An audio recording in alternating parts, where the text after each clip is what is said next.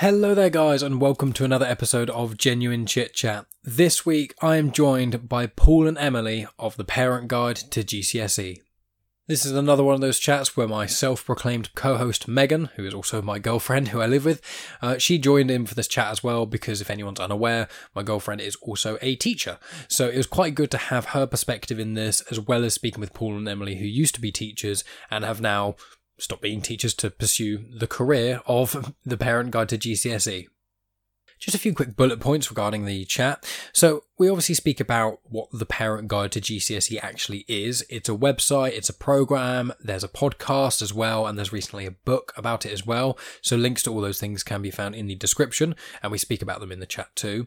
Uh, other things we talk about is why Paul and Emily left teaching, some of the difficulties of becoming a teacher, including some of the annoying students and things, the many roles of a teacher, difficulties with exam boards, revision planning, the future of education, dealing with education and lockdown and things like that, because this was recorded recorded a little while ago. I think it was about two months ago this was recorded, um, but I wanted to release it closer to the time of well, when the kids go back to school in September. So that's the kind of reason for releasing it. But those are the sort of things you can expect from this chat. So, you know, if you're interested in those things, then make sure you listen on.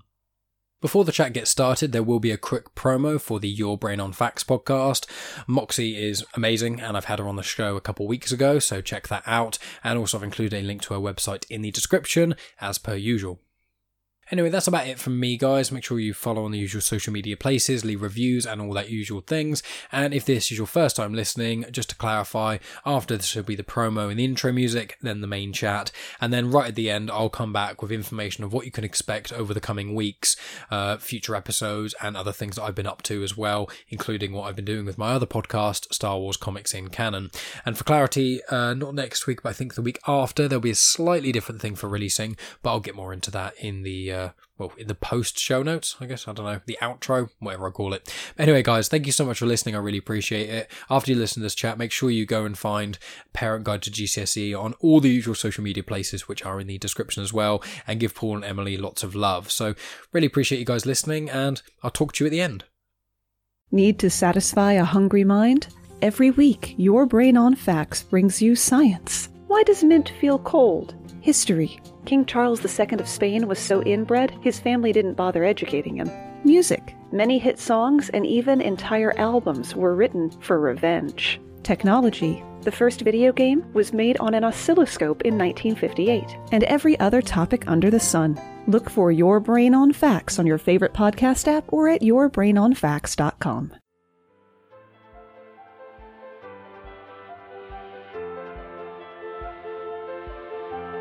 Welcome to Genuine Chit Chat, where we have honest conversations with interesting people. And I'm your host, Mike Burton.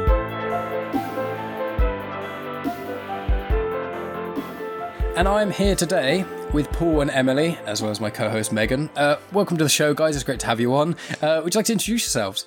Uh, hi, thank you for having us. So, um, I'm Emily and I'm, I'm, pointing, which doesn't really help on a podcast, but this is Paul. um, and uh, we are we're married. We're also now business partners, which has worked out surprisingly well considering uh, everybody told us that that was a really bad idea. And um, and we run the parent guide to GCSE, so we support busy, frustrated parents who want to help their kids through their GCSEs but don't know where to start.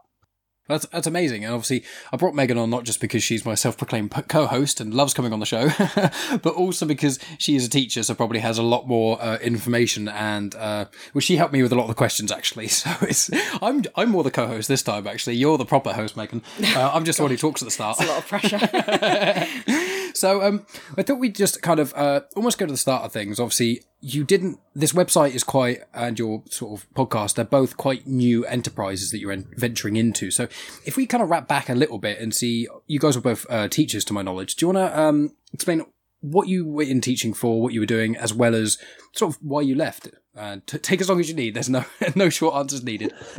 Uh, should i start off? Go for it. Uh, well, essentially, we we both trained at the same time, even though there's a, a bit of an age gap, it's fair to say. Um, but we ended up um, starting at a school on the same day um, back in 2004. And uh, we were married to different people at the time. Um, and we just knew each other through the fact that we were both trainees and doing the whole trainee teacher thing, uh, all the stresses and strains uh, that that brought with it. And over time, and a, possibly a couple of divorces later, um, things kind of developed to the point where we were both uh, colleagues and uh, partners, and eventually married and uh, child as well. So that's kind of the the backstory. Yeah, in a, in a very small nutshell, yeah. Um, so just just to clarify, the, the divorces were were before the the getting together and and having married. um, just just in case you know anyone like my mum is listening, she knows. Um, so uh, so yeah, so I was a maths teacher for fifteen years. So I uh, I did about eight years at the school that we both started at. Uh, Paul stayed there for Ever. his entire teaching career. Um, and uh, I, I left a bit sooner and did various bits all over the, the city in different contexts, in different schools. Uh, I was a head of maths for a while, was a lead practitioner for a while. Um, so I've kind of I've done a little bit of all sorts, but I'd reached the point where I had a couple of bad bosses in a row and a bit of a mental health wobble, and I decided that my sanity was more important than my salary, and I quit teaching and found a couple of uh, couple of other routes to sort of vaguely attempt to make up some of my income, um, which did not work out especially well. But you know, Hmm. uh, we learn, and uh, and then yeah, the parent guide to GCSE is just over a year old now. It's uh, it was a, a bit of an epiphany last April where uh, I'm so our daughter is in year six, and there's a Facebook group for parents, and one of the parents had posted on on the group like, "Can anyone help?" She's doing this bar modeling maths homework, and I don't know what it is. I don't understand it because it's a new thing. We've bar modeling is is new to the UK. It's one of the many things we've stolen from Shanghai and their teaching methods. And if you don't know what it is, it's a bit like what? Yeah. And my light bulb just went off. Like, I can hang on, parents, we want to help. Our kids have, have just, our, our eldest two uh, have just done their GCSEs. Uh, well, this year have just done their A levels, had recently done their GCSEs. And we've been quite aware as we went through it that it's really different as a parent than it is as a teacher. Like, uh, we've done 15, 16 years of helping kids get through exams in our own subjects, but when it's your own child, it's really different and so that all kind of came together in this light bulb moment and uh, that's uh, Hmm. the rest as they say is history That's and uh, from my point of view, I, uh, I I started. Well, you've had the first bit of the story, but essentially, I, I was a deputy head of department quite early on, then became head of department. I just stayed in that job. Uh, it went from being a you know a, the old style college type thing to a new academy. A, Academies Trust took over, so the job kind of kept changing and kept getting bigger, and more departments were added to uh, Yeah. what I was in charge of. i'm jumping in for a second he was originally head of ict computing and they kept adding departments as other people left they go oh, it's, it's fine paul can be in charge of that as well he's only got a small department and he ended That's up in happened at charge my of school as well. yeah he ended up in charge of uh, ict business studies health and social care childcare and development and, and hair and beauty which if you could see, you would find equally amusing And I don't understand why that's so funny and why people are laughing. But yeah, I was amazing. And they had wigs and everything that I could borrow. It was it was brilliant. and and they did Yeah, yeah. make him Yeah. it was fun uh, but yeah sorry i interrupted So yeah, from from my point of view, it was the job was getting harder and harder, and teaching is getting harder and harder. I think as a general rule, and I think if there's any teachers listening to this, they'll should be nodding uh, uh, sagely. And I kind of I was quite happy to play the uh, be the sensible adult, earning the you know the, the salary, making sure that because Emily had had a, a fairly torrid time, and it was horrible to watch. So the conversation about can I go part time initially is like yep, uh, was quite an easy conversation to have. And then when it was I'm just not enjoying this, I want to start doing something um, for us on my own. It's like can can I do that? Yep. And again, I was earning a good salary, so it was easy to just carry on um, being the you know, responsible adult, if you want to call it that. But it was the opportunity to get us both out of teaching. That was the that's where it all started basically, and here we are. yeah You made it. you survived. I, I, genuinely, I I do think it is a case of surviving. Though it was, Hmm. I don't know. I mean, sixteen years is not particularly long in a career. I mean, people may be listening to this thinking I did thirty or forty years, but um, it just felt like it was. It, I wasn't Mm. enjoying it anymore. It's as simple as that. When I first started, I loved it as a profession, Hmm. probably as as little as I don't know, maybe four or five years ago. If the boys who are now eighteen, if they'd have asked me, uh, you know, I, I want to be a teacher, do you think that's a good idea? I'd have said, yeah, crack on. It's it's a fabulous profession. You know, really enjoying it. But now, um, if they had that same conversation, be like, no, just no. Run, run screaming. Yeah, run screaming and don't Yeah. go back. His his blood pressure now and then tells the entire story. Yeah. My mum, when I said that I was thinking about becoming a teacher, she was just like, "Don't do it, don't do it." your mum's a. My mum's a SENCO, so Oh yeah. she was just like, the audience who "Oh, don't know what a oh, SENCO a is. SENCO is the head of the learning support department for people that don't know what that is." But um, yeah, so immediately she was just like, "Don't do it." And I'm an RQT, so it's my third year of teaching, and like for me, sometimes it's a daily struggle. Like I have really, really good days. I do have really good days, and I do love teaching. But then there's all the other stuff that goes alongside of it that annoys me. But what I'm hearing here is that your mum said don't do it, and you did it anyway. I did, yeah, because I wanted to be a responsible adult. That's how it gets us. yeah. I want to uh, ask wh- one of the things. Sorry, that Paul said uh, about it's become harder. Um, do you, is that because of? I assume there's a multiple factors, but do you think uh, because you know social media, smartphones, and that is harder, but also is the exam board changing and things, and the grading system? Is there? Do you guys think there's a like a primary factor, or do you think it's lots of different things? Lots and lots of things. I think there's probably three main factors.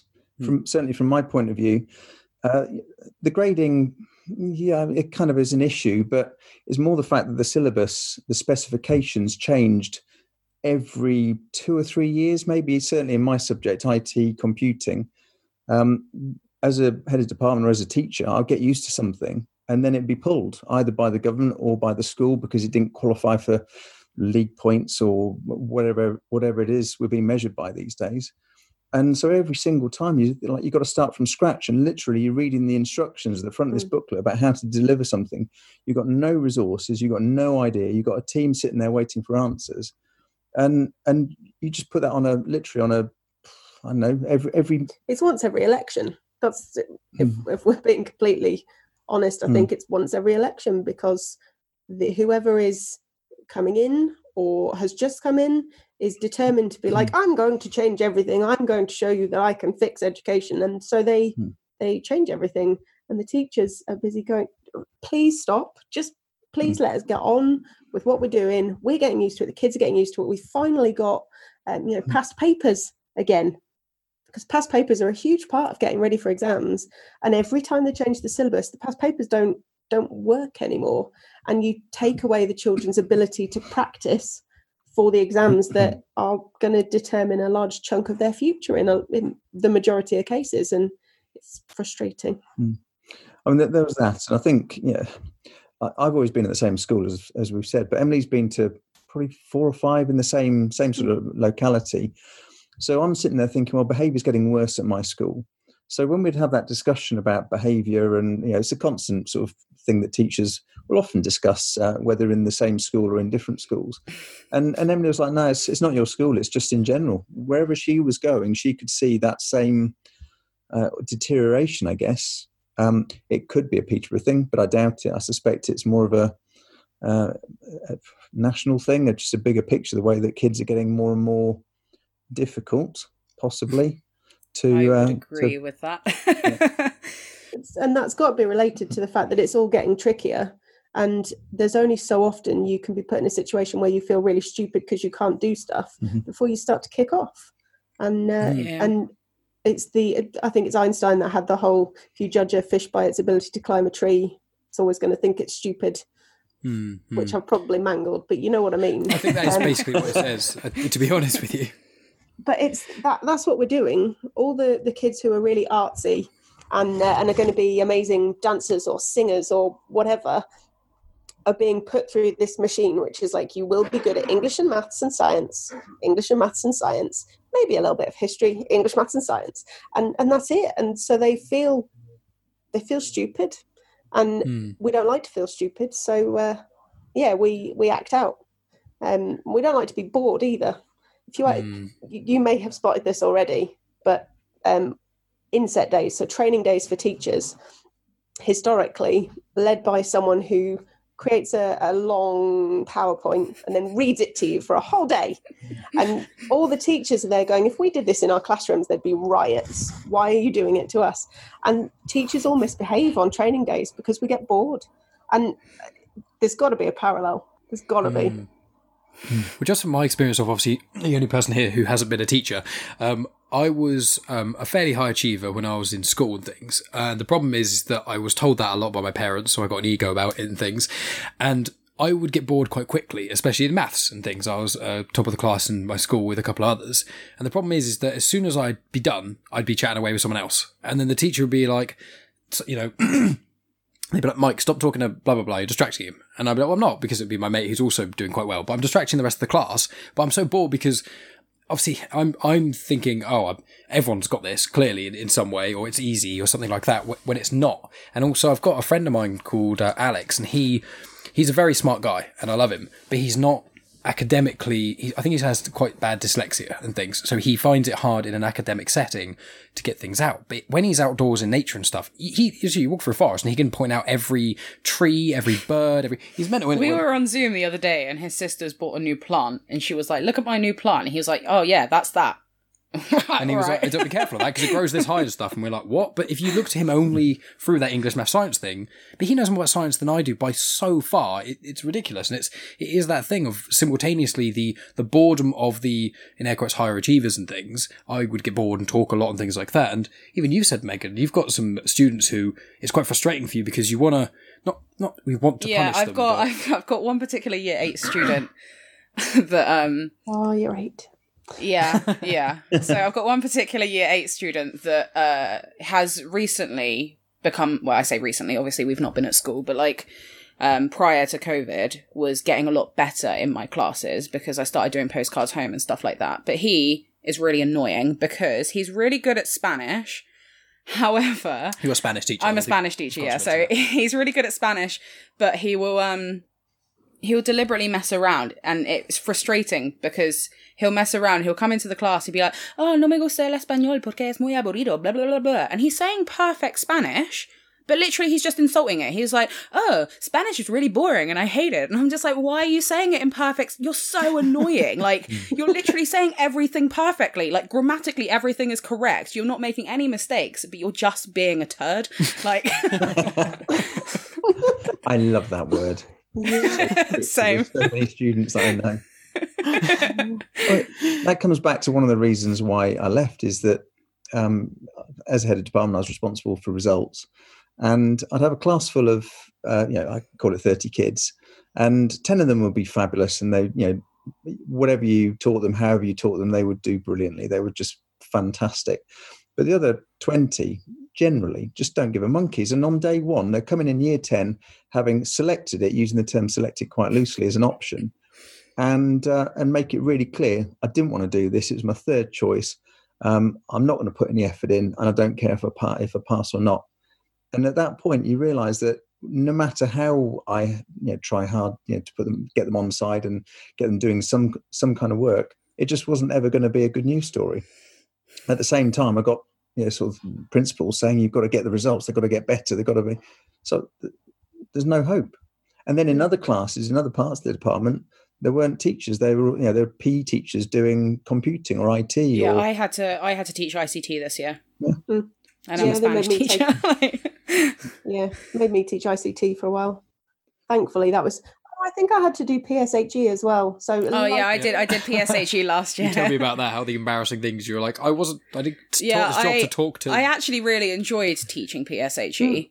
Um, I didn't like ICT as much because I don't really know much about. I have I I did a qualification. I did CiDA when I was at school, so like I haven't done like anything to do with ICT in like years. And what I did in CiDA is not anything to do with what I was having to teach in ICT. it's like ten years ago now, isn't it? So- yeah, well, I mean, I did my GCSEs is- 10 years ago, but like, I was having to like talk to year 10s about like being safe online and what you should and shouldn't do. But PG, um, PGC, PSHE, I actually really enjoyed, Hmm. but I wasn't fully prepared for like having those discussions with year 7 So I had to like teach them about periods and stuff like that. And then I had like a box in my classroom with like questions And then I'd have to answer them. I'm like, I don't know how to answer this question. Like, put me on the spot. Why are you asking these some questions? Of them, some of them were thinking it was like women. Well, there's a girl asking. There was- yeah. asking about boy masturbation, then asking about girl oh, I masturbation. It's just like, like, oh no, no, classroom, no. how do you, how do you, if at all, approach that subject? And it's,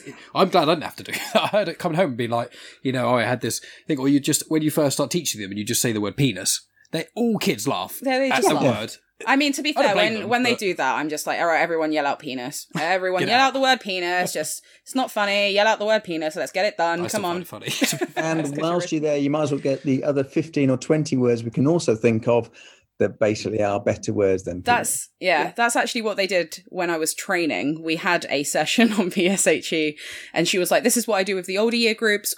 Boys, I'm gonna get you to come up and write as many words that you know for a vagina. And girls, I'm gonna get you to come up and write as many words for a penis. So there was like a bunch of like 30 trainees in a classroom for training to be teachers, all yelling out like penis, like yelling all of these words out. And we were just like, This is ridiculous. I, I made the mistake once of walking into a sixth form class uh, where a colleague of mine was teaching, and it's a philosophy class, and um, she was the head of sixth form, and I needed to ask her very simple questions as a sixth form tutor. So I popped in, and she was busy doing stuff, so I kind of left her to it, stood outside, and then eventually I was beckoned in, and um, they were halfway through talking about every single word they could think of for a vagina. And uh, and rather than sort of uh, answering my question and letting me go, no, no, I had to sort of start contributing. And of course, I just, just bright red. I love her. Yeah, She's awesome. Emily knows exactly what I'm talking about. So I go bright red, and and it's a class full of girls, and I'm just yeah, I, I was I was nowhere. I had nothing. I, in fact, I had loads of things I could say, but none I was prepared to say because um, frankly, wise, a wise decision there. thank you very much. One thing we uh, sort of touched on there was actually something that I didn't fully realise until we spoke about. I think it was yesterday, which was the not specifically PSHE. It was slightly before that. Was the exam boards. Weird, Oh. weird connection, but I still remember what we were previously talking about about them getting distracted by penises, which is easy to do, especially in podcasting. Um, but yeah, with with the exam boards and things, one thing that threw me off is that you and I were talking about, um, I think it was English literature, and we were talking about our respective qualifications and how you didn't have to do anything on poetry. Yeah i mean question. to be to be fair And I this had is to the learn thing. it i was all. just yeah i was talking about the differences between the exam boards and how some exam boards are easier in some subjects and for the same subject on a different exam board it's way harder and i just used the comparison with when we did gcse's um i didn't have to do a poetry anthology book. That wasn't part of my book and i was on the welsh exam board. Mm. Whereas mike although it was the same year group and the same like GCSE period, he obviously was on a different exam board and had to do the anthology paper, which is obviously hard. Apparently, Oh, the yeah. difference, the main difference between our two things was we both had to do Shakespeare, we both had to do a creative writing story, but you only had to learn two poems, and I had to learn the whole book. And I think that was, it was yeah, I had like to do that. it for something to do with coursework, but I definitely didn't Yeah. have to do poetry in my exam. And it's like I, I as I'm not a huge fan of poetry myself, but when I was younger, when I was a teenager, who was all you know angsty and like screw everything, you know, I really hated poetry. So even though I was quite good in English, I was grinding against this thing that I didn't want to do. And I'm not saying oh they should have changed the whole exam board for me, but it, it threw me like t- speaking with you about It's just it, baffling how exam boards change Wording and stuff so well. much. like realistically, like I've said this before, I feel like they should just abolish all of them and just have one communal, like just one, which It would be easier. teachers Their resources and make life easier. Yeah, Of course, they won't do that because we don't work hard enough. Apparently, no, it's true. We're on just a massive holiday right now. yeah, totally. Yeah. I'm just having just having a holiday. I am. I'm just here chilling. Oh, honestly, it's it's scary the number of people who don't think teachers are doing anything right now. But like, seriously, have you tried teaching via Zoom? It's not fun. Have you tried finding resources for kids that covers kind of everyone and they can do without you and they can do at home hmm. because some of them don't have access to a printer and Yeah. and and and like, the list goes on. Everyone I know that's still teaching working harder now. Mm. I saw a, comment on Facebook, a Facebook friend of, of mine uh, the other day saying, or probably yesterday, saying, Oh, it's so great that my daughter's back at school to see all her friends again and teachers. Uh, I think teachers, I, I think the uh, school holiday should be cancelled this year, get kids into school. And Uh, it was the, like, the rage is, is oh, rising yeah. here. When yeah. uh, the, the blocking situation Yeah. on, on Facebook was, it's like, Yeah. I can't believe that people genuinely think that that is uh, No. even a solution, that teachers are genuinely sitting there doing absolutely nothing. well and for the kids as well because it's not like it's not like they've had an extra Mm. six week holiday. It's like they've been grounded for six weeks in, Yeah. in the vast majority of cases, hopefully. That means they need the holidays more than they would have before. It's oh, And you were saying like sometimes with parents as well is that you've had you had one instance where a parent you were saying oh it was something like you had to email them home and say they weren't the kid wasn't doing the work and then the parent called you and then was like uh, was saying that they don't actively don't want the kid to do Oh. any work Oh. at all. No. Like, well, how how do No, you no, fight no, no. Are you talking about? Is, are you talking about the coronavirus? Are you talking about the year 11s?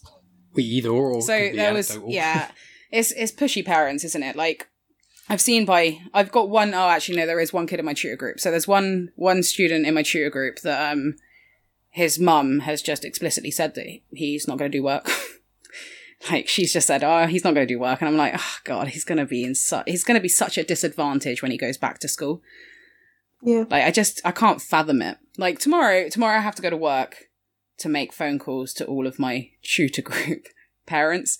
So um yeah, I have to drive to work and phone all of the parents of the kids so that I can make sure that they're all doing well.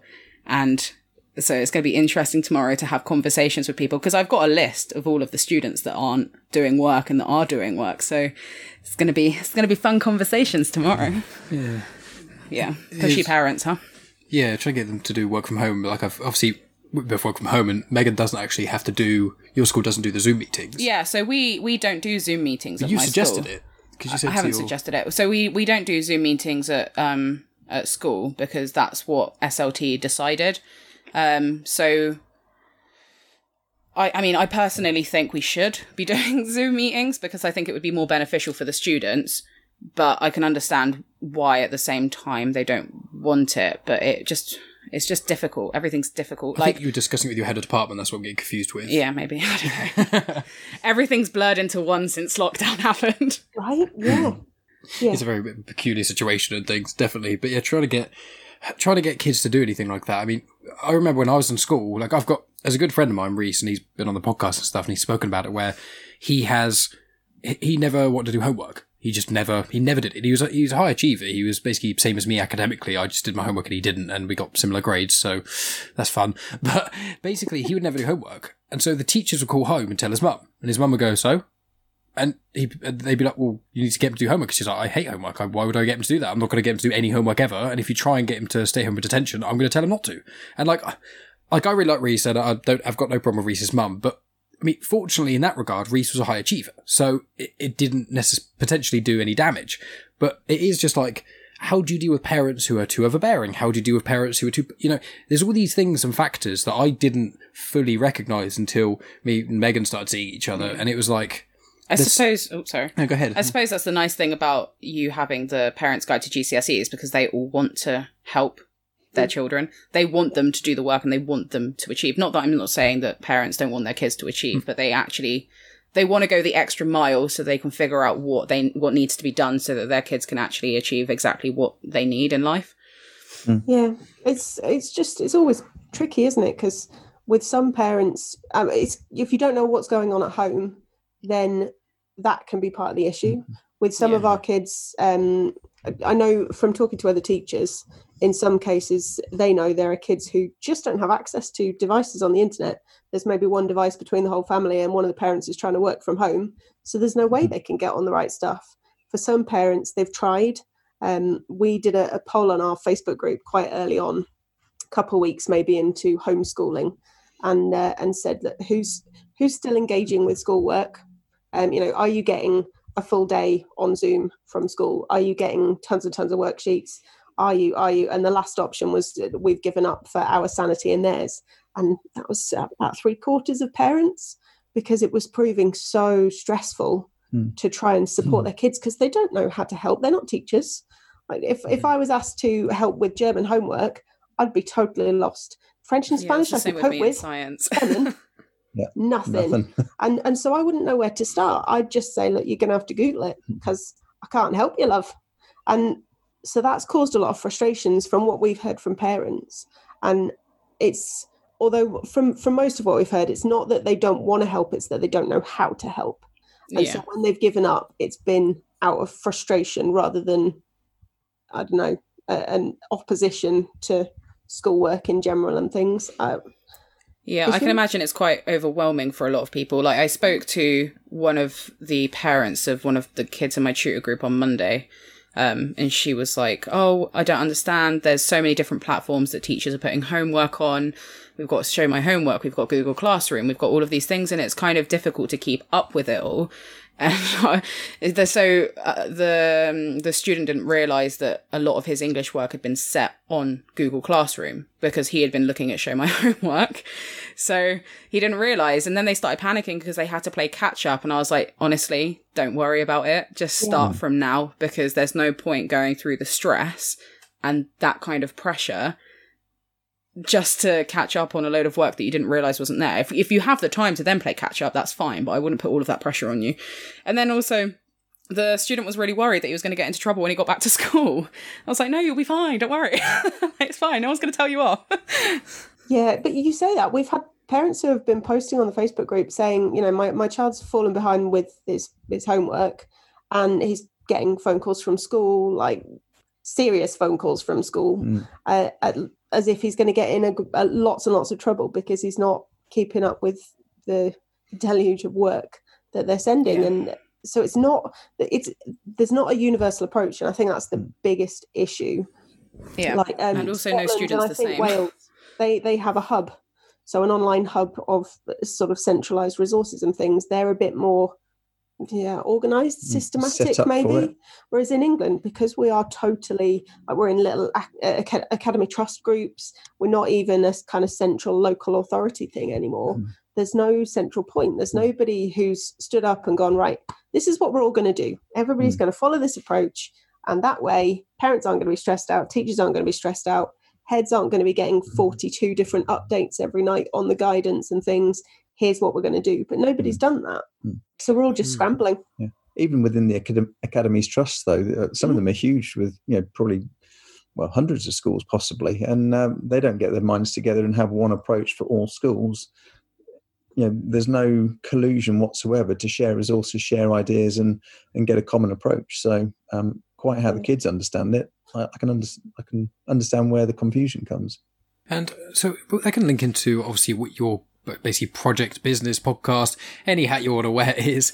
Um, with your, um, you know, parents guide to GCSE, what sort of things do you uh, offer that really helps these sort of things? You know, I, I, saw online there's like something about revision guides, and you've got a little, I think, a free um, thing you can download. So I'm just interested in sort of in that in some ways. Um, yeah, we've uh, the thing we started with when we first launched this. We went, "What's the big thing that stresses everyone out at the beginning of this?" And it's it's a revision plan because sometimes they'll make one at school, but it's normally something that requires three days, 27 mm-hmm. sheets of paper, a ruler, seven highlighters, and some glitter glue. And you know, it, it's just it's a it's another method of procrastination.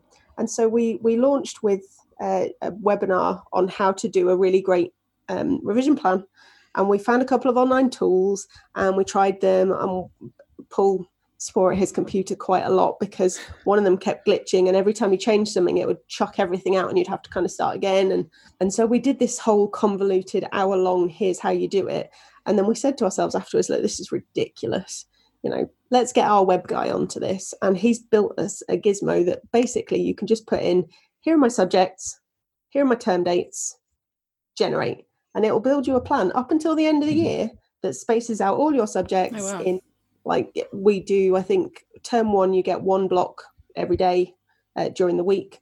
Term two is then two blocks a day, and term three is three mm. blocks a day. Because certainly in year 11, the further you go through, the less homework you get and the more revision you get.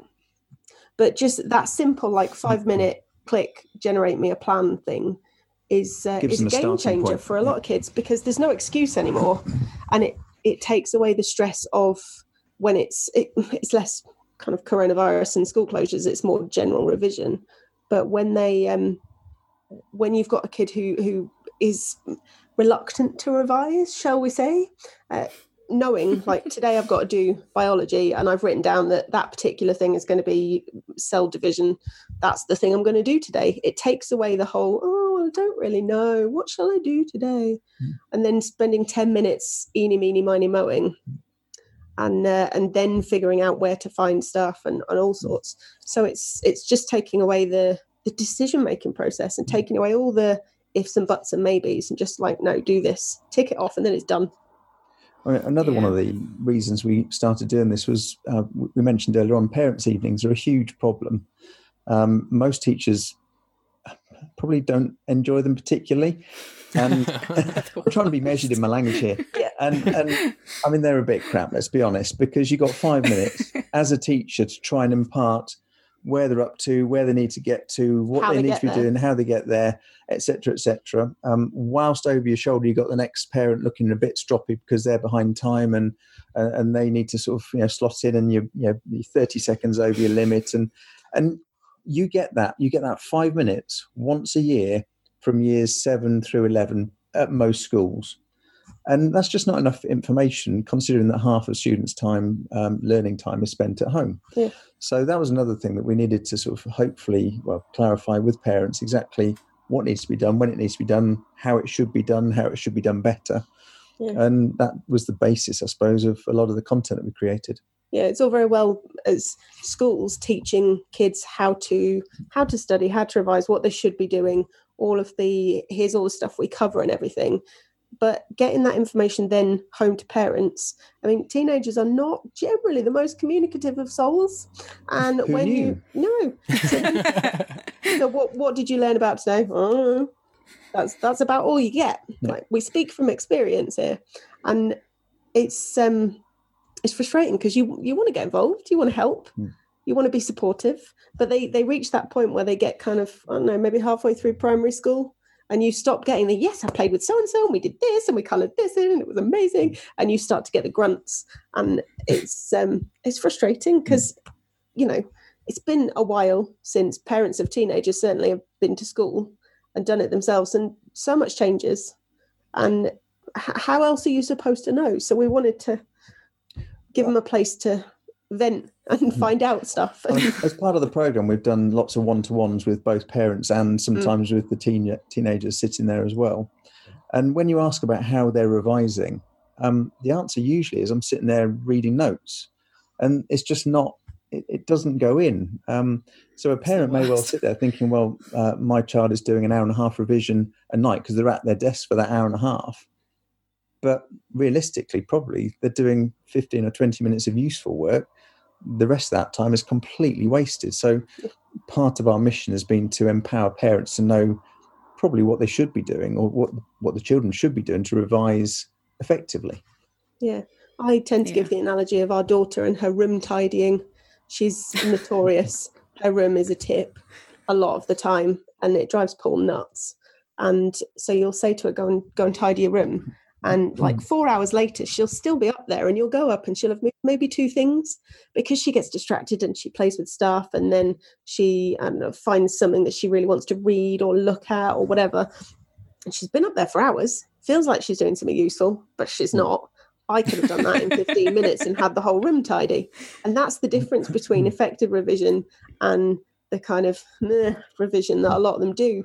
And they're wasting so much of their mm. time. And it's the time where you could be, you know, actually spending time with them as a family, or Mm. or they could be getting quality Xbox time without any nagging. Yeah. You know, it's- yeah.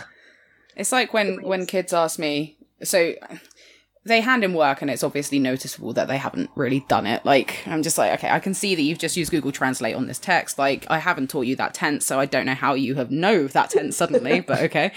But I'm just like, well, what kind of revision are you doing? And they're like, oh, I did two hours on Saturday. I'm like, nah, wrong. like, what are you doing?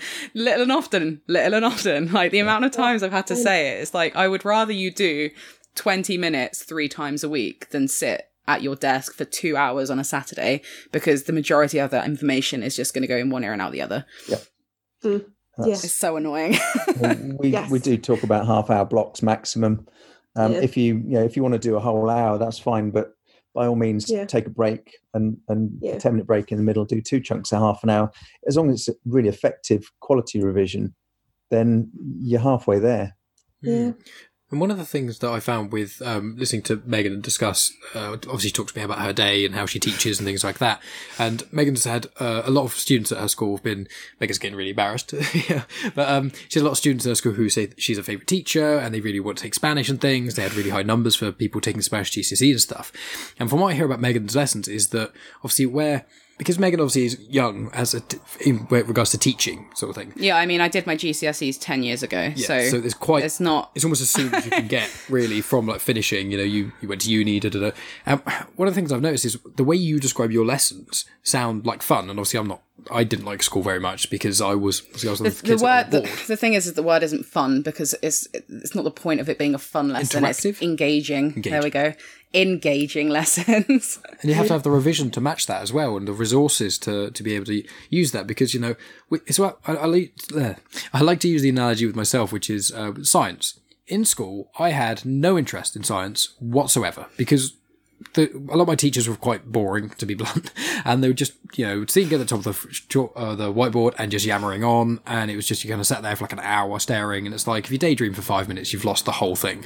Whereas when I get out of school and when well, college and things, and I've got my own free time and I live alone and things, you know, I, I Google and look up and read articles and watch videos and documentaries about science because when you watch a documentary about science, a lot of the time they're trying to they keep things interesting. You know, they have some expert talk for five minutes and then something happens and it kind of keeps you going. And I found that obviously it's not only of teaching, but with revision and obviously linking it with how parents help their kids revise. It has to be exactly what you guys have been saying. It has to be engaging. You have to be doing it in the right way. Well, yeah, obviously, if a if a teacher just tells you to go through a book and highlight the key words, it's just going to make you fall asleep, and you're not going to pay attention. subject. You're just going to read the same paragraph over and over and over again until you're sick of it, and then you're just going to be like, "Well, I'm never going to read that again." like so. Yeah, we did. Um, I I remember thoroughly enjoying teaching uh, a few lessons, and it was stuff like when I got out the masking tape and taped different shapes on the desks, and then we went through and did uh, and parallel lines and stuff. We did all the matching angles. We literally drew on the desks with whiteboard markers because you Oh, can the you best. can wipe that straight off. And they're like, "Oh, we get to draw on the desks." I learned so much that lesson, and we did um, we did probability, like experimental probability, by chucking scrunched up post its at the basket at the front of the room and things, and which went in, which didn't, and then we we tallied it all up and stuff. But if you compare that to some of the lessons that I've seen and I've probably done, where it's literally flip a coin a hundred times and write down your results. By which point everyone did I did. I did, did that. I did that at school. so there's lots you can do it's it's just it's exhausting and it requires a lot of resources to do things in an engaging way. And whilst there's lots of great resources online um, it's whether you have access to those at school. And then for a lot of stuff you need photocopied sheets to then do stuff on. And that means you've got to go and wrestle with the photocopier or the people in charge of the photocopier. Yeah. i'm not sure which is trickier. I hate the photocopier. yeah i I think everyone does. It's I, there aren't any schools where I've I've not had battles with photocopiers. It's knowing where the best photocopier is in the school. yes, And having not telling anyone there. about it, Nope. just keeping Yeah. your own secret. and keeping a pack of paper in your room to take with you because they've always run out when you need it, especially when you're like lastminute.com. Oh my gosh, I forgot to photocopy this for a lesson. That's when all of them have run out of paper. Every single Yeah. photocopier in the whole building. It's it's little things like that where you just you don't get the time to um to prepare all the really awesome lessons that you want to. It's easier when you're starting out because you're still young and you have energy. But I'm then keen. you have, you know, you're coming home to small children and they're driving you nuts and you're not getting enough sleep and, and it all just gets a little bit more and more kind of jaded and stressful. You're like, just Yeah. open the textbook. It made me laugh because I remember in my training year that obviously in your training year you're expected to essentially do everything from scratch because you have to provide Yeah. the portfolio to say this is what I'm doing. like so I was doing everything from scratch and like loads of the teachers at my training school were just like, "Oh, Megan, you're you're doing too much. This is so much. You're doing too many exciting things." And I'm like, "But this is what's like expected of me because I'm a new teacher and I still do it." And then people in my department at my school now are still like, "Oh, Megan, you're doing really exciting lessons." I'm like, "I'm still fresh faced, guys. I'm still fresh faced. like just wait a couple of years."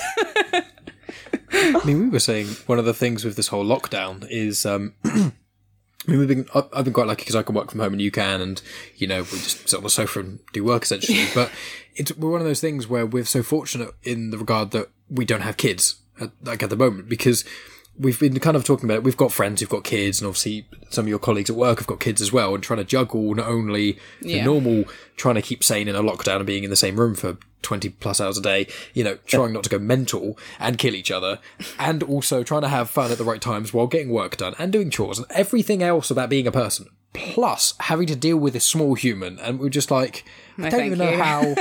like, we feel like we don't have any time, even though we're in lockdown. At times, you're like, I've got all so much time, I can do everything. And then you start doing stuff, and you're like, do I though? Because I don't have the juice, and we're just like, some of our friends who've got kids, we're just like, like how? How do you guys do it? I can't Being a imagine it teacher with, as well. with young kids, particularly. It must be nigh on impossible. Yeah. Yeah, my uh, I had a Zoom meeting with my head of year the other day, and he was like five or six or so minutes late, and he was like, "I'm sorry, I'm late. My daughter just dropped my laptop on the floor." we were just like, "Oh no, oh no." Yeah, ours are across because whenever we do podcasts or we do Zoom meetings with people, um, they're not allowed on the Wi-Fi in case it then interferes with the the quality and stuff. And uh, and so you know, an hour without Wi-Fi, dramas. So Do you know, this is what you should do: have a really, really long podcast to teach them a lesson. the bizarre thing is when we do tell them we've finished and they've not had Wi-Fi for a whole hour, hour and a half, they still survive. They're still alive. Nobody's been harmed. And they've not had a snack for about an hour, I Yeah, don't think, yeah. because we're next to the kitchen and I've not heard it. Yeah. So you know, we can't be doing too badly. but yeah, it's, it's crazy. It's there's way too much to juggle. Uh, my office is in the lounge, which is one of the rooms where there's a TV, and uh, his office is in the the playroom, which used to be a double garage, and then we converted it because there were frankly five of us in the house, and two of them were like giant teenage lads, and it was getting a bit squishy. And uh, yeah, it, And why don't we have an office in the same room? because we started off trying to work in the same room and I thought it was going really well. And then Paul, one day, a couple of weeks in, sat down and he said, We need to talk. And my heart stopped. oh no! And he followed it up with, because, you know, he's obviously thinking really hard about this. This isn't working. What? What? what? And then he explained that I perhaps, maybe a little bit, talk to myself while I'm working. Seriously, all the time, literally, constant narration in the to- corner. And he needed to move into a different room to work because he's that well trained as a husband that he knows if I'm talking, he should be listening. And it was stopping him from doing his work. That's amazing. We get something similar, not quite with working, but occasionally you'll just you'll be talking to me and you'll be cooking or something, and then for half a second you'll stop talking to me and then start talking to yourself in the same tone, and then it's just like, and then you say a half question to yourself that you don't finish, and I'm there like, what? And you're like, and you look at me like I'm like, oh, what? What do you want? And I'm like, you just asked me a question, didn't you? And you're like, uh, I don't think I did. And then we're just, but like, am I going crazy? And it's like, oh no, you're talking to It's yourself. not just me. maybe it's maybe it's a woman thing. I'm going be. The girl thing. plead the fifth on that one. Well, out of interest, with with the sort of lockdown things, um, do you guys obviously where you've both had the experience as teachers as well as obviously parents? Is there any sort of suggestions you'd give to people for, or even any predictions or anything of when when people go back to school? Probably maybe. Well, just when the kids go back to school, really. Well, I mean, they're saying from year seven to nine, the kids are going to go back to school from September. Yeah, that's more what I was In alluding yeah, to. in my school, year ten are going to be allowed to go back to school from a certain point, but it's only going to be a quarter of the year group in at a time. So re- really, a lot of it's been written off. Like the lot you were saying that the year tens who were year tens and are going to be year elevens. Oh, mate, those September. GCSE results are going to be tragic. Yeah. But they're going to adjust the grade boundaries. Yeah, They'll, they'll have that's to because said. everyone will get such low grades that they'll have to move the grade boundaries down because, I mean, I say they can't change the exams. They might because the government seem to be playing it fairly fast and loose with everything to do with education. But um, in theory, the year 10 kids have had a year of the course. And so they've all learned different bits of the course in different schools, which means they can't just go, oh, I know, we'll just take out the whole poetry chunk of English. Because if one school started all of that and not done any of the Shakespeare yet, and vice versa in another school, it's not fair. So they're all going to have to cover the content. And what it means is that the the gap between the those that have advantages and those that don't is going to be way wider this year, or next year rather, with with results, because those that have supportive parents who can afford tutors, who all have access to the internet and things, whose parents have been around to push them into doing work and stuff. Or sign those, up to the program. Yeah, or obviously signed up to our program. Just um, but those those kids are going to have covered so much more content than the kids who haven't been able to do that at home for whatever reason. Because some of them are teenagers at home who are having to look after younger siblings full time because their parents are still having to go out to work, maybe because they're key workers. Mm. there yeah. are some kids who will have got literally nothing done through no fault of their own throughout this entire lockdown. And they're going to have a great deal of catching up to do. And as teachers, that's what we do. We, you know, we get good at closing educational gaps, but there's only so much we can mm. do. And, you know, even if they go back, if it's 25% of kids going in, and that's 25% of kids in addition to key worker mm-hmm. kids, so yeah. that means that realistically, they're probably only going to get one day in every five at school, and the rest of it is still going to be working from home. And that's quite alien to a lot of them. Like this has yeah. been a big old mm. culture shock for a lot of kids who aren't used to yeah. doing this level of like just self motivation because teenagers aren't good at that a lot of the time. Yeah. It's um it's all kind of brain development and things. So their brains develop from the back through to the front, which means that all of the yay fun bits develop far, far, far longer, far, far longer before. You know what I mean? A long time before the uh, the prefrontal cortex, which is the bit that makes all the sensible decisions, like the mm-hmm. grown up bit of your brain, which means they're they're being run by the yay fun parts, which means they don't want to revise. There's an yeah. Xbox. Why would I be revising?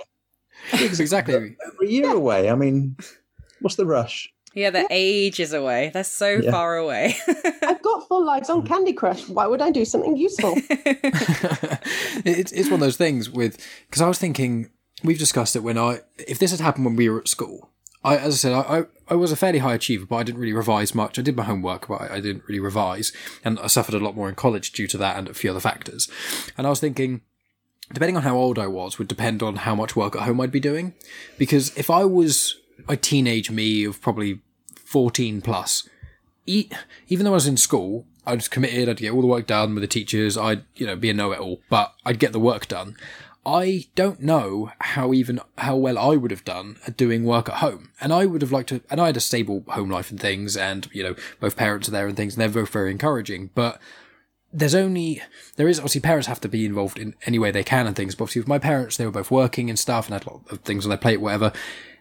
I don't know how much I, as myself, would have done. Looking back, I'd be like, well, it would be lovely if I'd have been that kind of kid who'd have definitely done everything. But even me, I'd have been like, I mean, I I was admitted I was a good kid. Like prefect. I was I was deputy head girl of my school. like I did additional GCSEs and went back after school to do them because I was a super nerd. So like, but even even me, I would have got bored. Like, there's only so much of work that you can actually do. Like, even even as an admittedly quite a good student, there's there's no way that I would have done everything. We do like, it with chores. We do it with chores here. No, even here, even yeah. I mean, yeah, we with chores. Our kitchen's a mess at the moment. like, just the motivation to do it, and that's like obviously that's not necessarily it's not as important as education in some ways, but it's a more direct thing. But we're adults; we should be, in echoes, you know, on top of everything. But even then, it's just like it's such a weird time being in the same room or same rooms for so long. It, yeah. it's it's such a weird thing. So, do you guys? I don't know if you're going to incorporate this to your website or anything like that, but do you guys have almost a guide to returning back or some ideas or anything like that of getting back in September if things say go back to air quotes normal? If there's any sort of hints or tips or anything? well, it's not something we've really got as far as because we're not, you know, we're not we're not there yet. Hmm. Um, it's it's tricky because it depends on how we go back and what the situation is when we go back. Because it might be that kids go back in September, all of a sudden there's a, a new wave and they close schools again. It might be that hmm. it doesn't happen until this time next year, and the same thing happens with GCSEs. So, I mean, our, our best advice is keep your kids at least vaguely on top of stuff. If they're in year 10, keep them. Or 12. Yeah, or 12. Keeping their kid, uh, their teachers sweet by doing the work, showing them what they can do. because they might find themselves in the same position as year 11 have been this year and they might have to rely on teacher assessment I so was they might so gutted for the year 11s this year. i know And we're going to so uh, So tough. devastating. yeah Yeah, we're launching the Parent Guide to GCSE for our new cohort in, in August.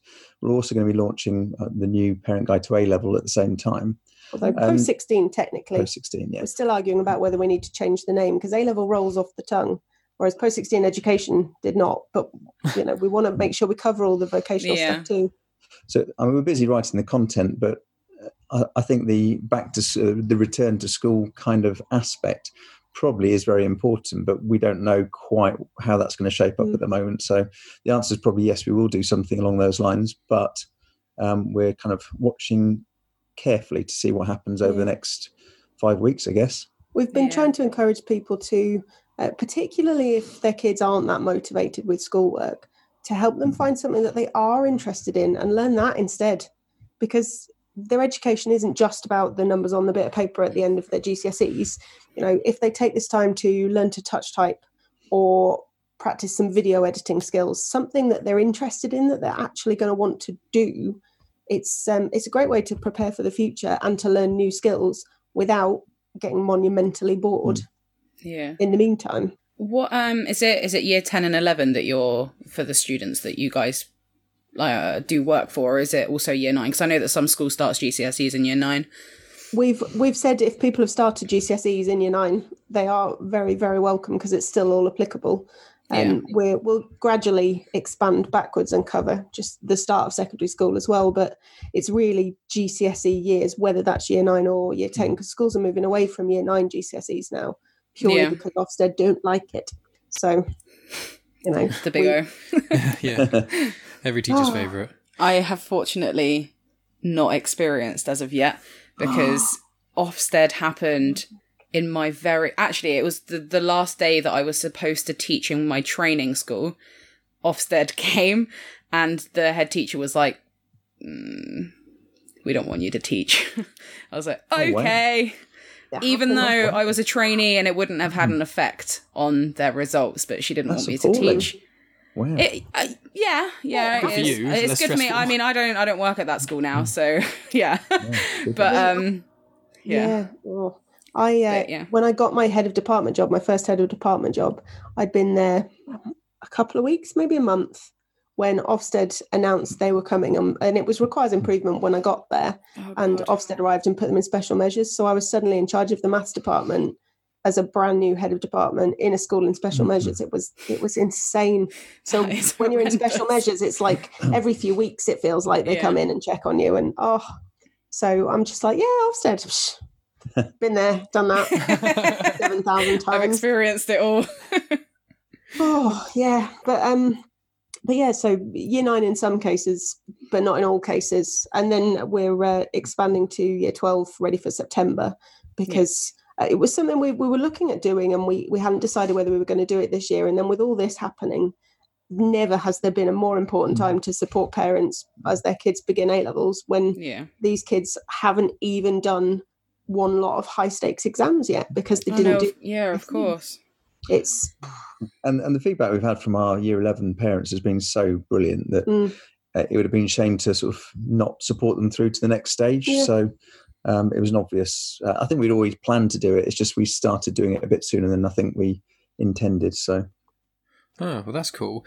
And do you guys think, uh, just this is obviously purely opinion based, do you think that education is going to, from this event, let's say, let's argument's sake, there's not going to be a second wave. I think there probably will be, but let's hope there's not. Do you think that education will uh, change permanently in this country from this, or do you think it's just going to kind of be this little bump in the road and everything's going to probably go back to normal? I hope it changes. I really hope it changes.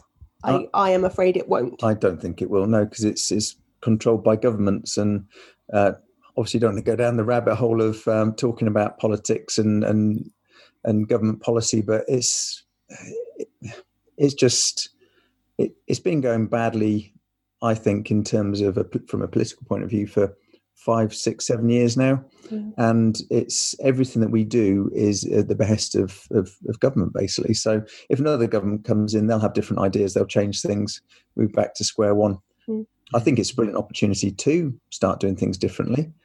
Um, it'd be interesting to see how how students are when they go back to the you know to normal, whenever that is, whether it's September or a bit later.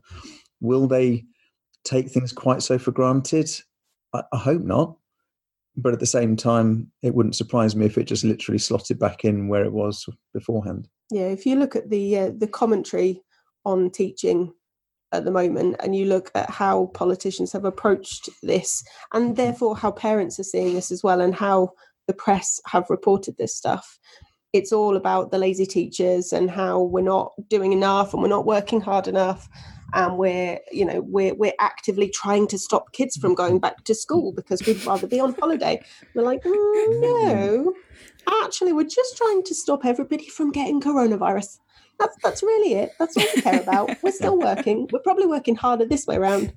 But yeah um but if you look at all of all of that and the fact that all of the decisions have just been made and just just announced to the public before Mm-hmm. in almost every case before being discussed with schools at most schools get a day's notice they were sending things out on last so as we record this uh, we've just had a half term in theory at least and they were sending out stuff on the friday evening of half term about the reopening on, On monday, Monday.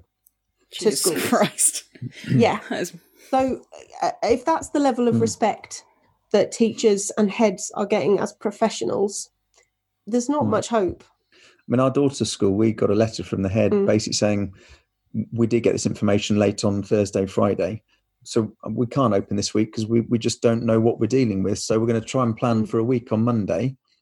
And uh, and was then defending himself, saying some parents are having a pop that they're not opening on time. But you can't open without a plan that works, that's clearly thought out, that is safe for teachers, safe for students, safe, safe, safe for all of the staff at the school which is what they they have to do and that's the point that his letter made saying until it's safe we're not doing anything no matter what the Mm. government say That's what my head teacher's like as well. You were saying with uh, regarding say social distancing and things, it was you were talking about in your classroom you had like thirty kids in some classes, and you were like you, you worked it out with like if you had two meters between them and you had two meters. My so yeah, my classroom at work is is a fairly decent size. Like I'm very fortunate to have the size classroom that I have. However, yeah, the the max capacity of my classroom is 30 students. So I do have classes with 30 students and I also have classes with like 15. So like, you know, there's a big range. But realistically, if we're going to abide to social distancing rules, you need to have two meters between you and your students, and also your students between your students. And if there's space for me to walk down the middle of the classroom and also have social distancing rules applying, realistically, I'm going to fit eight kids in my class. Oh, no, no. So you're missing a trick here. You should get some gaffer tape and stick them to the ceiling in the same room, and you can fit twice as many in. You see, problem solved. That's the trick. yeah, it's, it's crazy. heard it It- here first Yeah, it beggars belief we've gone with foundation in year one first because of all the kids that are going to be able to maintain social distance. They are not them. but also year six, there's no point in year six going back after half term there is a transition element to go through yes but that Yeah. can, can be done in a day or two they don't learn anything sats are finished or would have been finished in a Yeah. normal um, normal school year so why not year five who who are capable of social distancing they kind of understand the rules and they have something to to aim at in theory Yeah. but year six it's just i don't get it I do not understand It's worth noting that SATs are so vitally important Well, to yeah. the government that they've decided not even to make teachers give assessments on SATs this year because nobody actually cares. Newsflash. wow. Well, Yeah. yeah, That's going to you- be that's going to be really helpful for the new cohort of year sevens for me next year. Do you not find though that half the time you end up having to reset them after a couple of weeks because it's all wrong anyway? yeah. I don't know whether they'll set them for uh, for you for languages. We normally, most schools I've worked in have waited half a term before they set them in maths, We just don't to set get in them all to kind of. There's bound to be a Mm. bank of GLA testing or something for year sevens next year, just to. Otherwise, they don't have those targets that the government are so keen on for year eleven. So there's almost Yeah, certainly going to be something around the corner to to make sure schools can be measured and held accountable and blah That's blah good blah. because schools don't have enough to do at the moment, no, so that's no. useful. wonderful. Yay, my career. Don't- I don't want anyone listening to this thinking that we're glad to be out of. T- oh no, hold on, we are glad to be out of. T- it's nice to be able to feel like we're making a difference again because we've missed that. Yeah. Like early Yeah. doors of teaching, we both felt like we were totally in the right place, Yeah. like making a difference. You can, s- and you can see it with some of the kids. There are still, t- I can still tell you names of kids where it's been a decade since I taught them, but I can, I can picture their face on results day when they got their C that they didn't think they were going to get. That stuff absolutely worth every second Yeah. the the bureaucracy, the red tape, the the politics and things involved. I'm okay without that. Thanks. Yeah, it's really nice what you, you guys are doing. As soon as Mike said about this podcast and about the whole like parents' guide to GCSE, I was just like, that is such a good idea. Like, it's such a good you. idea. So it's yeah, it's definitely worth it and like beneficial to the the people that you're helping. So I thoroughly you. commend. It's it's a weird one because I, I was saying like I've said before in the past, you know, anyone anyone with unless specific uh, things apply, almost anyone can have kids, you know, but there's no there's no book you have to read. There's no class you have to take. People recommend baby classes, you know, don't jump on a trampoline when you're pregnant or eat, you know, seafood. The, so, silly things, you know what I mean? But other than that, you don't, you're not taught how to be a parent, and there's not one way of doing it. But then that's just the base layer. You go further than that. It's how to be a working parent, how to have your kid go through school, how to have your kid go through primary school, go through, and it's all these things. It's like, there's so much to know and there's almost no information on how to do it unless you just go on random forums on the internet. And it's just like, well, if you go on, go on Reddit or something and you see one person ask a question, you don't know what they're saying. You don't, and there's not anything to compare it to. So you guys having a guide, I think, is a really good. To echo what Megan said, is it's a really good thing to have. It's a resource which it's almost like you guys. I'm so happy that you've done it, but it's like I've not even heard of anyone else doing anything like this. It's like this, I would have thought by the world we're in and everything, there would be people tripping over each other to create all these yeah, amazing it guides. is and stuff, surprising but- that it's not already a platform. Yeah. it's such a good idea. That's, that's what we thought. We did all the research and we found maybe one other person who's doing something vaguely similar, but I mean, she's mostly tutoring based and she works more with the kids than the parents. And mm-hmm. all we do is we we kind of explain it like a subscription box. So we package that little bit of information, the thing you need to know right now at this stage of your child's education, like right now this week, know this. And here's the one thing that if you do this this week, it'll make a difference. And we just send it out via email each week. So it's bite sized chunks. It's not like, because what parent has got time to go through and do all the research, filter out all the good information versus the bad information on the websites and and and figure it all out for themselves? Nobody. Like Yeah. realistically, even right now, when people, as you said, are feeling like they've got all the time in the world, nobody's getting anything done. Hmm.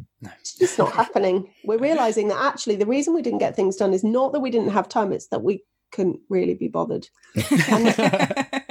And there's always more important stuff that comes up. There's always things that get in the way, which is why we figured just that kind of little drip feed approach is the way forward. I am just in the final stages of putting together the book. Dun dun dun. Wrote a book. Quite chuffed about. See, I have done something during lockdown, but it is a miracle. um, and I'm not entirely sure how I managed it with all the kids in the house. But hey, uh, and and so we we're trying to give the kind of the alternative as well. So for the people who'd rather just go right, I just want to read all about it and get my head around it and make sure I'm doing it right from the beginning. There's going to be that that option as well. But it's yeah, Coming out we were before surprised August, too. hopefully. Yes, we Oh, we were really cool. surprised too that it wasn't it it wasn't a thing. There's so much out there for kids. It's like a million dollar industry and revision guides and tutors and stuff. But as a parent who has a massive impact on their kids' lives, there was just very little out there at all. Well, that's amazing. And uh, we're getting towards the end of the podcast now, and I really appreciate you guys' time. But if we kind of uh, finish up with, um, do you want to talk to us? Obviously, you guys have got a podcast as well. Huzzah! um, I think it's um, a bit young, a bit young. That makes it sound so derogatory. I mean, like that. It's quite new. It's quite a new podcast. Um, what out of interest made you sort of start the podcast? And do you guys want to just give a bit of information about it, really? Yeah, so we um it seemed like a good way of getting information across. So we started off with um, a guy who's a friend of ours actually, who wrote Routine Machine, John Lamerton, and it was kind of more aimed at business owners, but it was so there were so many parallels with great ways that kids can set up routines to help them get through their revision, like great habits to build and stuff. So we thought, "Do you know what? Let's give it a try. We'll, we'll figure it out. It's a podcast. It can't be that tricky. We're vaguely technical. We're good at talking. and it turns out I can cope with that because I've done a bit of video editing and podcast editing is easier because there aren't any pictures to match up. That's what I found. Yeah, the same with me. I used to do video editing when I was in college, do music videos for bands. I did a YouTube thing for a while, and then you go, oh, I don't have to sync up the audio with people's lips moving and stuff. This is so much easier. Right. So, so yeah, we, uh, we've kind of gradually done various different subjects, and we've uh, we're up to episode 12 at the moment i think Yeah. yeah because we've not done the next one so we've we got to interview joseph valente who won the apprentice in 2015 Oh, cool. really good fun he Awesome. was yeah. he was awesome Really, really engaging, really high energy, really, you know, just so many ideas, just pop, yeah pop, pop, pop, pop. we didn't get a word in. It was just, it was brilliant. it was fabulous. Oh, they're the best podcasts. Yeah. yeah so we're we're now seeing it as an opportunity to get to speak to lots of really awesome people get some uh, some great stuff out there we're busy trying to put together at the moment um, a series possibly within the same podcast of uh, difficult but important conversations to have with your kids so Mm. there's cool. um there's a lot of issues going on at the moment particularly in terms of racism and it's a difficult conversation to start with your kids because like where do you even begin as a as a pair of white parents with white kids having a conversation about racism? What do we know? So it's an important thing to talk about but it's a really challenging thing and we don't want anyone to feel that they're not supported in doing it. So i'm trying to pull together some guests to talk about stuff like you know racism. How do you talk to your kids about pornography? How do you talk to your kids about drugs and alcohol? All of the stuff that like with pshe fills you with fear when you see it on on the, like coming up. Like how do i even start this? And uh, so we're we're trying to expand into some some different horizons as well with the podcast because there's just so much scope. Mm. and that way you get to interview even more awesome people That's amazing. I mean, yeah, that's um, really cool. Uh, If you ever need assistance with guests, I've, I'm on episode nearly. Not me. I'm not talking me. I don't. I'm not volunteering myself. I want to clarify. That's. I do not want. I'm Mike and I volunteer as I do not want to be a person to be like, hey, I know all about t- kids. I'm a childless 26 year old. Yeah, I know everything. No, no, I'm not saying that. I just some of my previous guests, uh, some of them are fairly knowledgeable. Um, so if at any point we can discuss off air um, and in email or something like that. Um, if you ever want to pull any guests from any of my show or anything like that, or you're like, I want someone who's an expert in blank, I can see who I've spoken to and maybe put some connections or something, and I'll talk to you afterwards about loads of other podcasty stuff as well. Um, but I was going to say with um, I, I think it was episode.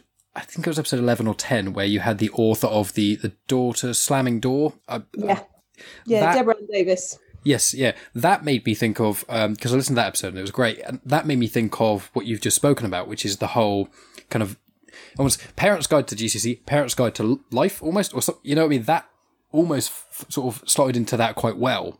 Um, so I can really see that working very well with you guys. And I mean, as a personal thing, I'd say keep it in the same feed. Just a little. That's what I'd suggest, but no, no pressure. You don't have to listen to me.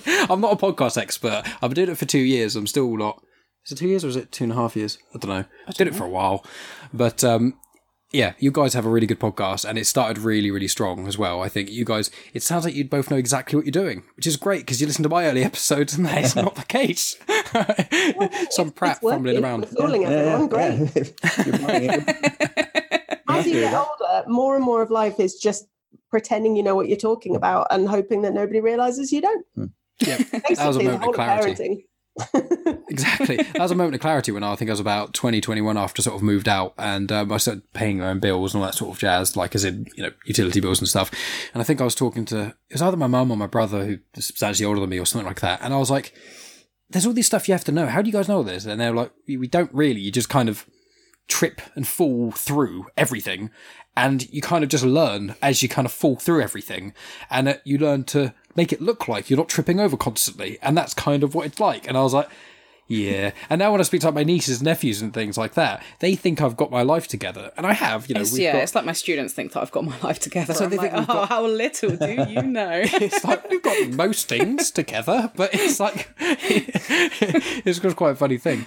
Um, Teachers, above all else, are good actors. Oh yeah. That's, that's I've what you said. You I've said that before. I've said it on a different podcast. on my podcast Yeah. when it was just the two of us. I named the episode that. yeah, I said teaching is just acting, really, isn't it? Oh You yeah, go into because work, you put on a brave face, and you're fine. yeah. but you've got to you've got to be able to keep a straight face as well because Oh, there's 100%. stuff like you know when you accidentally come up with an answer on the board that's 69 and they all giggle and you realize that actually that's quite funny and you want to giggle with them but you can't or somebody comes up with a really great that's what she said moment and Yeah. you want to laugh but you're like no Yeah. and I'm It's massively, massively immature. you really is. And every bone in my body is just giggling, in, and I can't. I just got to try and pretend to be like, oh. Yep. Sometimes it makes me laugh when you let them see that that crack in your armor though because like i had a year seven class and i accident so i was handing out sheets ah. sheets and i accidentally said a different word. So the Ah. year sevens were like what did you say? And i was like i said sheets guys. They were like no you didn't. I was like 100% said sheets. I don't know what you're talking about. And they were just like ma'am. And i was like guys come on. Yeah. it's why it's I fine. You heard it. Let's go for it.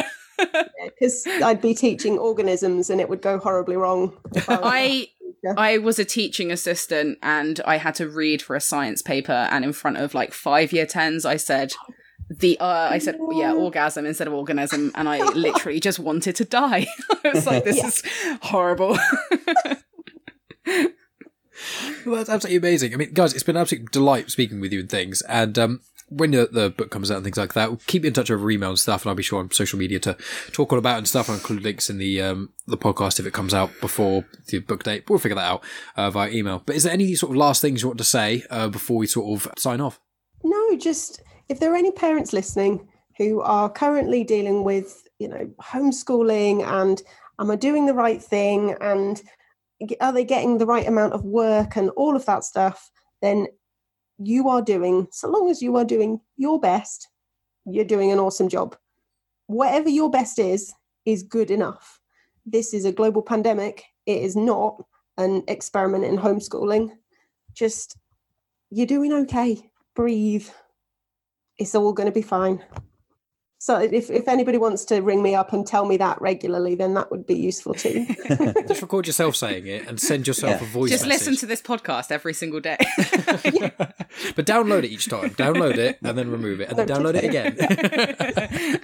no worries. Well, It's been an absolute pleasure. Uh, genuinely, it's been really cool chatting with you guys. And you guys are always welcome on the show. So maybe next year or whenever, if you end up launching another podcast or you've got another thing that you want to sort of put out there, uh, when we've up and taken we'll over the world, chat about we'll it. be back. yep. Yes, exactly. That's 100% what it is. Wonderful. Thanks, guys. We'll sign off here then. Wonderful. Yeah. Thank you very much. Have a fab evening. Thank you. Bye. And that was the end of the podcast. Thanks as always for tuning in, guys. As I said in the intro, be sure to check out the links to all the social media and the website and the book and everything else to do with Parent Guide to GCSE, which are in the show notes. If it interests you or if be helpful to you, you know, please let Paul and Emily know. I'm sure they would much appreciate it. Coming up, the next week should be an episode I've got recorded with a woman called Tonya Todd, a very interesting individual, and we speak about nerd culture, writing, uh, diversity within or lack of diversity in literature and a lot of sort of media and things. That's generally what we talk about. It's just a shorter chat. It's just about an hour or so long.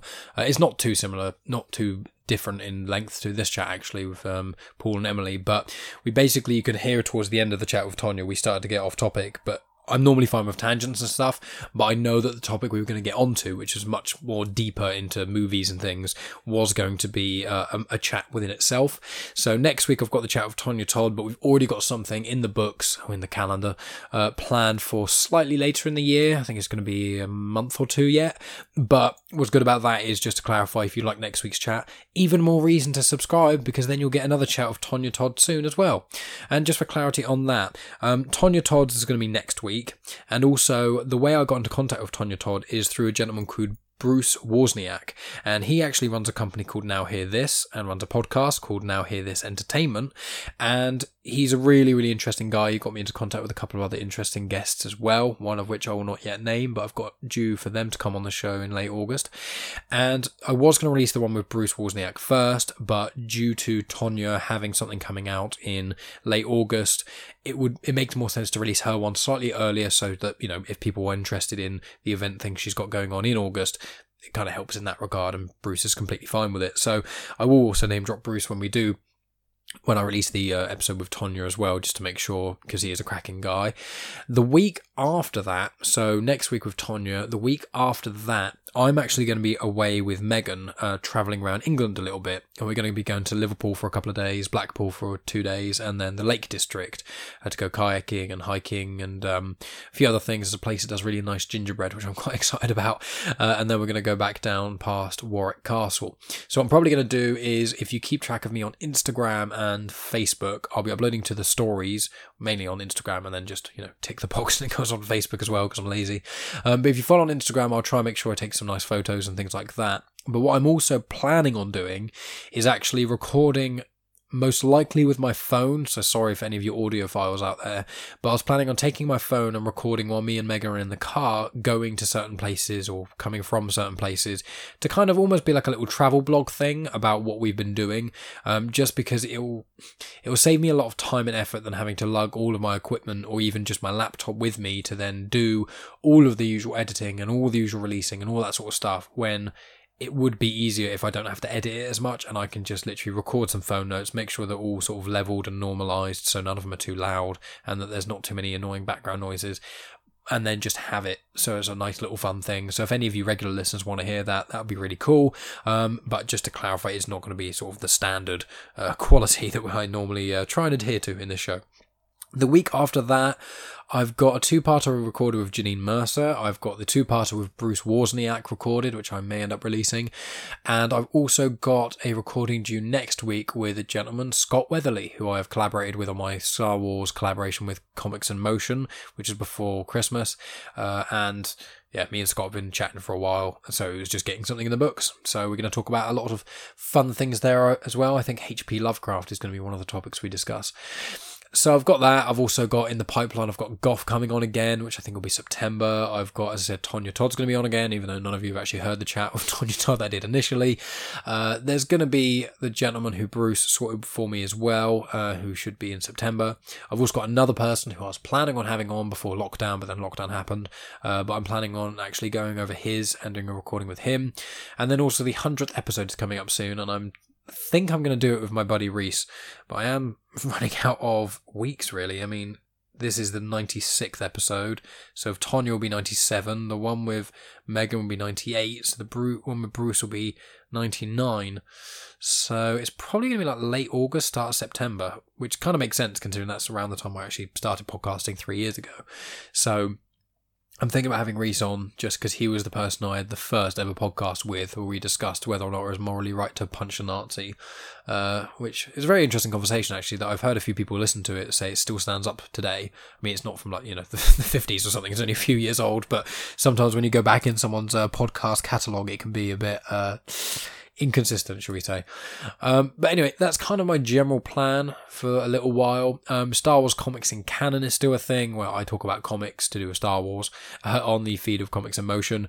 I focus on one mini series or one volume of comics in a run each week, and I talk about the narrative. I basically go through the comic, explaining what happens, as paraphrasing, while also listing all the connections to other Star Wars canon content. So if you're someone who wants to get into the wider Star Wars canon, who likes the movies, who may not have even watched any of the series, who kind of wants to get into certain things, but if you're only interested in the original trilogy, you can find the episodes I've done about Lando and about Princess Leia and about the main run of Star Wars comics that's set between A New Hope and Empire Strikes Back. If you're just a sequel fiend and you want to only listen to sequel stuff, I've got The Rise of Kylo Ren, which is how he got his red lightsaber crystal and how he got more involved with the Knights of Ren, and as well as Star Wars Allegiance, which is set between uh, Last Jedi and Rise of Skywalker. I've also got prequel stuff. I've done one with Mace Windu. I've done the one of Obi Wan and Anakin, which is set between Phantom Menace and Attack of the Clones. I've got there's lots of them. I'm not going to sit here and list them all, but in the description of this show, I've written a little description of. I've done 19 episodes of Star Wars comics in canon now. I think 20 if you include Episode Zero, uh, about Darth Maul, about you know Kylo Ren, about lots of the people I've just mentioned.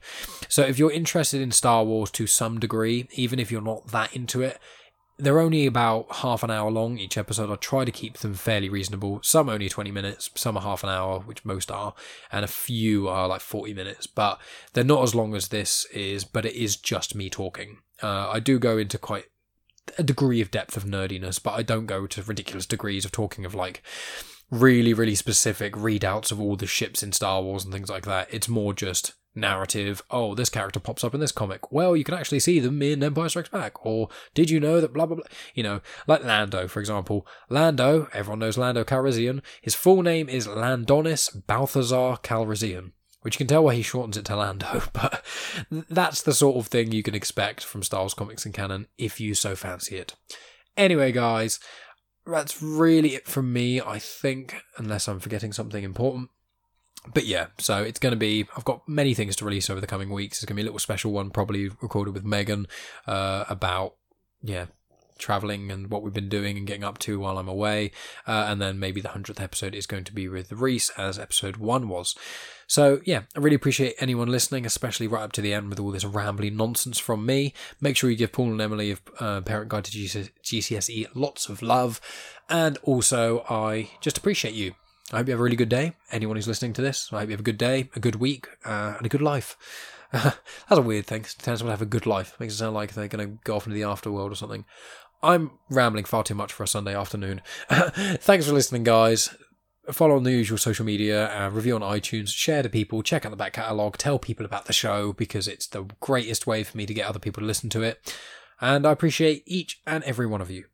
I'll talk to all of you next week.